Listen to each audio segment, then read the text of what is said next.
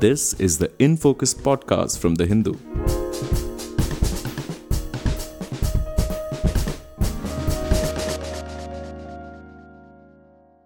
Welcome to the Hindus in Focus podcast. I'm Zubeda Hamid, your host for today.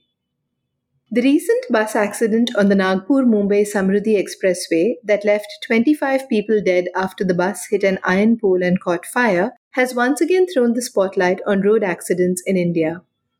Our country has one of the highest numbers of road crash deaths and injuries in the world.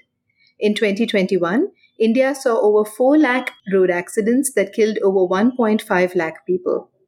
What is tragic is that the majority of these deaths and injuries occur in young persons, generally those in the 18 to 45 age group.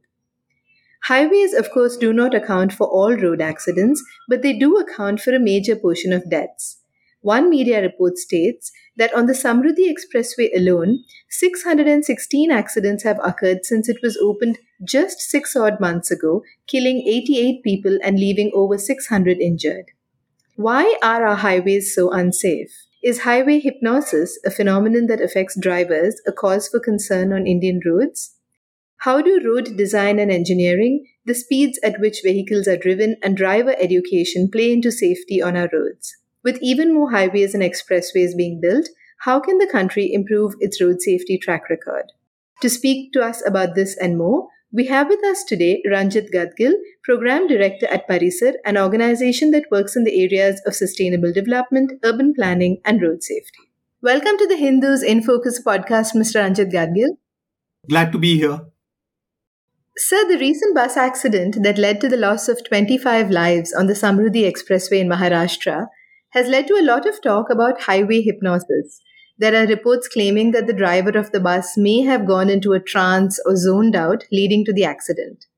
Could you talk to us about this? The idea of highway hypnosis first came about because of a study done by uh, a small team at VNIT. Uh, this is a relatively new phenomenon uh, in the Indian context. In the US, uh, where you have very long highways which are uh, monotonous. There's nothing in the landscape that would distract you or grab your attention. Uh, we have heard that sometimes drivers sort of uh, lose their focus, uh, and that can sometimes cause uh, a crash because of a sudden, unexpected incident on the highway for which the driver is not uh, ready to react to. In the Indian context, the reason why this is quite unusual is because actually our roads are full of distractions and in fact, it's uh, very hard uh, to uh, drive without being completely focused on what's happening around you at all times. Mm, with the Samruddhi Highway, there are reports uh, that say that there are uh, long stretches of the road where perhaps nothing is happening. And this may lead to a temporary distraction. And therefore, when an incident does happen to which the driver has to react, uh, there may be a bit of a delay in that reaction. The other issue that has been much more widely reported is the fact that often drivers in our country are overworked, driving long hours. Uh, there isn't enough uh, time for them to take a rest. And that can actually lead to fatigue, uh, loss of concentration, and sometimes even we've heard of people falling asleep at the wheel. Uh, so at this stage, I would say that perhaps uh, pinning uh, the whole issue on highway hypnosis may be a bit premature. Uh, I think this needs to be looked into more carefully, and I think more academic research is needed on this issue. I think, however, there are lots of other factors that continue to affect road safety, uh, which are quite well known. Talk to us a little bit about what you just said, uh, sir. You said that um, there is nothing to distract the eye, and therefore, you know, sometimes this it can become monotonous for the driver, uh, and in which case maybe they're not able to react as fast as they should is this an issue of road design? It can uh, be considered an issue of road design if indeed it is found that there are long stretches where the traffic is very sparse, uh, there is not much to react to, and therefore there is a tendency uh, to lose your concentration. Uh, there are certain well known techniques that can be used to break that monotony. Uh, for instance, it is not uncommon to have rumble strips placed at certain intervals which sort of wake up, if you will, or pull out of a trance uh, a driver who may have succumbed to this. uh, again, I say this uh, fully uh, sort of cautioning that I don't think we should jump to a conclusion that this is the only reason why uh, crashes are happening on this or other highways in India. Correct. Let's talk a little bit more about the other factors that influence highway safety, sir. Just in 2021, which is uh, when the latest statistics are available for, we had over 4 lakh road accidents in India, killing over 1.5 lakh people. Uh, while not all of these are taking place on highway, there is a, it's a significant proportion that is happening on national and state highways, over 30%. Why are so many accidents occurring on our highways, and do we have flaws in our highway safety? So, yes, as you pointed out, a bulk of our crashes and therefore the injuries and fatalities related to these crashes are happening on state and national highways, which include our expressways. Uh, there are sort of several reasons for this. One is that although the percentage of total road network by which is either the state or national highway is a small percentage, not surprisingly, a large volume of the traffic happens to flow on state and national highways. It also has uh, a lot of mixed traffic. Uh, a lot of freight movement happens on our state and national highways. And of course, the last factor, which is perhaps one of the most important factors, is that the speeds on our state and national highways tend to be far greater than the speeds that you would expect on any uh, minor roads or definitely not on our city roads where we know that we suffer from extremely low speeds. So speed is often uh, considered one of the uh, most critical factors when it comes to road safety. And therefore, not surprisingly, we find uh, both the uh, number of crashes as well as the intensity of those crashes uh, being much higher on our state and national highways. Typically, one wants speeds to be higher on state and national highways, uh, but as you pointed out, it therefore requires these highways to be designed to exacting standards, uh, keeping in mind the local context, and therefore, uh, although we want the speeds to be higher, it has to be within the limits that would be considered safe, given the kinds of incidences that happen on our highways, uh, the indiscipline, the lack of enforcement, uh, the lack of proper post crash care response systems. So I think keeping these circumstances in mind, a lot of road safe, safety experts was, would essentially say that our speeds are, are higher than what they need to be or ought to be if we want to reduce the number of crashes happening on our uh, state and national highways. You spoke about a few factors here, sir. One was road engineering, the other was enforcement of the laws, driver education, obviously, and the access to emergency services that would be required in case of a crash. Talk to us about these individually. How, how well are we doing in terms of road engineering and design? You're absolutely right. What matters uh, for road safety is the ecosystem. Uh, no crash is typically the result of a single incident. It's usually several factors that come together uh, and, and sort of contribute towards that uh, not only that crash happening, uh, but someone either getting grievously injured or losing their life. When it comes to uh, driver education, I think uh, it's an open secret that our licensing system is one of the weakest and most flawed in the world.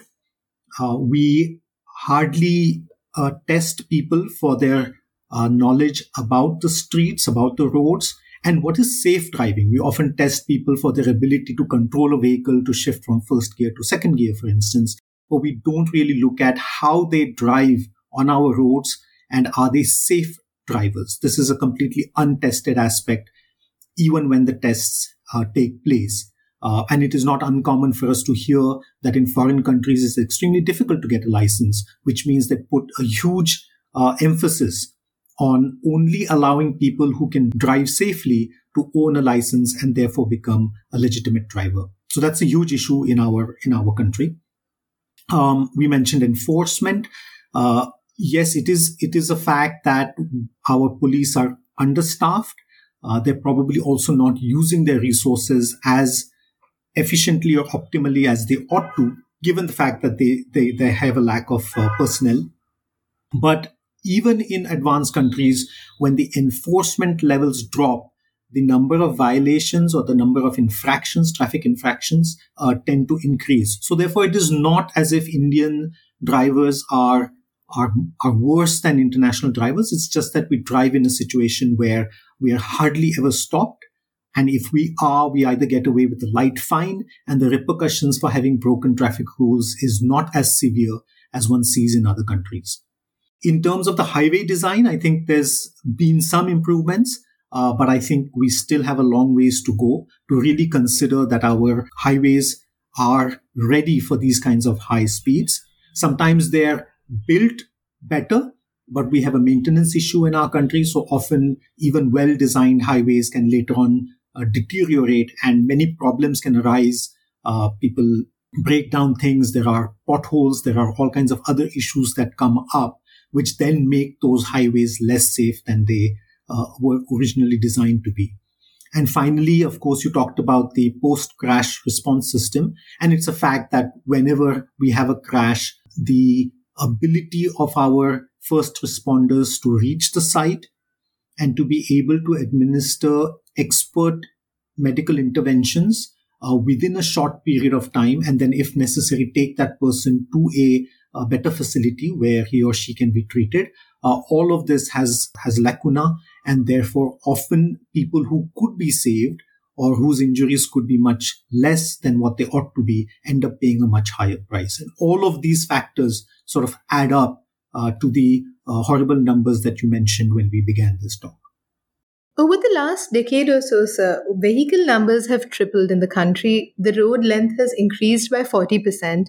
And even as we speak, we are building even more highways and expressways. So, as you were just t- talking to us a little bit about driver education and how we have an extremely lax system.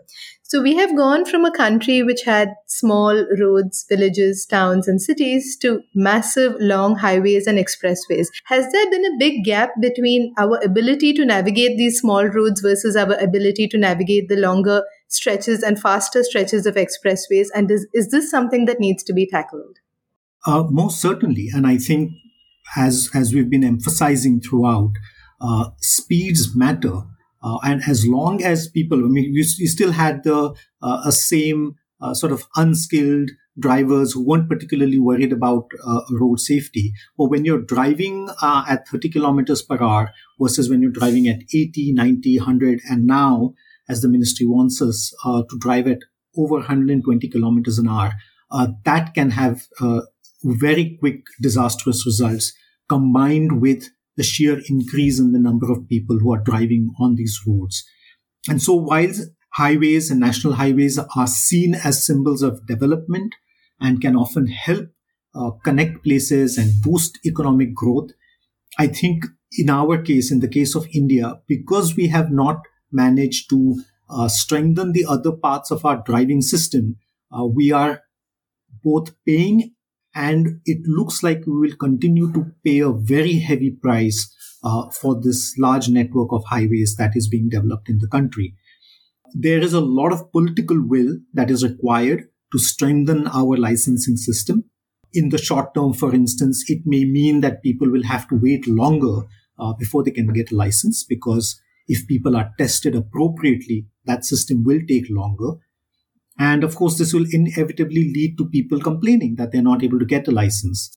But yes, I think if we want to balance our economic uh, imperatives while safeguarding the lives of uh, lakhs of people, as it turns out, uh, then we will have to take some urgent uh, remedial measures. Another thing that sort of just to point out how, how severe this issue is, not only do we have about 5 lakh crashes and about one and a half lakh people who uh, lose their lives on Indian roads every year. More than 4 lakh people get severely injured, uh, and it takes years for them to recover. It often pushes them into debt because of their medical expenses. And more often than not, the people who get killed are young people in the age of 20 to 40, which means they're often the primary breadwinners for their families. So every death that happens uh, affects a whole family. And therefore, you can imagine just how deep the impact of our unsafe roads is on our society at large. Tell us a little bit about what you think is the way forward, sir. One aspect you talked about was driver education and a far stricter licensing process than we have now. what are the other things that are required? Road safety advocates essentially say that there are certain things that can happen quickly um, and they can uh, help to reduce the burden of road safety trauma on our roads uh, in the short term. Even if licensing is made stricter, the time it will take for new safe drivers to uh, to arrive on our roads will, will will certainly take time. Similarly, any infrastructural design improvements which are urgently needed will also take time as our roads keep getting built. What we can do in the meantime, however, is recognize that because we have unsafe drivers and perhaps not as well designed roads, that we need to mitigate all the other factors that could either lead to a crash or increase the severity of that crash. And I mentioned before, and I'll mention it again, uh, speed is one such factor. So reducing the speeds both within the cities but also on the highways is one way that you can reduce both the chances of getting into a crash and the intensity of the crash if it were to happen. Road safety experts often talk about a power law, which means that a 5% increase in speed can lead to a 10% increase in crashes that involve injuries and a 20% increase in crashes that, in, in, that include a fatality. So, although we do want to travel quicker on our highways, I think for the short term, making sure that the speed limits are safe rather than something that gets you from point A to point B in, in six hours or eight hours or whatever it is, is perhaps more prudent at this point. And so reducing speeds is perhaps one of the most important things uh, that we need to do as a, as a nation. We also need to ensure that people uh, use safety devices. So, for instance, uh, one talks about vulnerable road users that includes uh, cyclists, pedestrians and two-wheeler users and two-wheeler users need to wear a helmet. And as we know uh, that is an extremely uh, poor situation right now in our country where most people refuse to wear a helmet. Uh, that needs to be done immediately and through strict enforcement it can happen in a very short period of time. If people wear helmets and if they're involved in a crash the chances of them surviving that crash or not getting a severe head injury could be reduced by a high percentage and similarly, wearing a seatbelt is something that we have seen sporadically being enforced. Uh, but this is the call of the hour. If you want to call ourselves a modern nation with modern highways, we have to ensure that every single passenger in every single vehicle that's flying on our roads needs to wear a seatbelt, no exceptions whatsoever. We also need to step up enforcement on drink and driving, because uh, that can also be a huge issue, uh, although it is often not as highly advertised because we simply don't have the enforcement mechanisms. Uh, so these are some of the things that can be done immediately uh, through strict enforcement, through zero tolerance, uh, and, and getting people to ensure that at least in the short term, they're using whatever uh, devices are available to make themselves safer. The usual Indian tradition is to wear the seatbelt in the front but not at the rear, correct? That is correct. And the new law, the, the Motor Vehicle Act, was amended in 2019, keeping in mind various road safety factors. The law now requires uh, every person in a motor vehicle uh, to wear a seatbelt, both the driver, the co passenger, and the rear passengers. And I think it's a really simple thing. It doesn't require one to do much other than reaching over and uh, buckling up, as they say, uh, and this is just something that needs to be inculcated not just through awareness campaigns, uh, but through consistent and visible enforcement. Would you say then that the government's move to try and increase the speed limit to 120, as we were talking about earlier, is a bad decision? Unfortunately, yes. I would have to say that it's an extremely bad decision, uh, given the fact, as you mentioned at the top of our talk, that there is a national imperative to reduce our road fatalities and injuries by 50% by 2030, a goal that seems increasingly distant.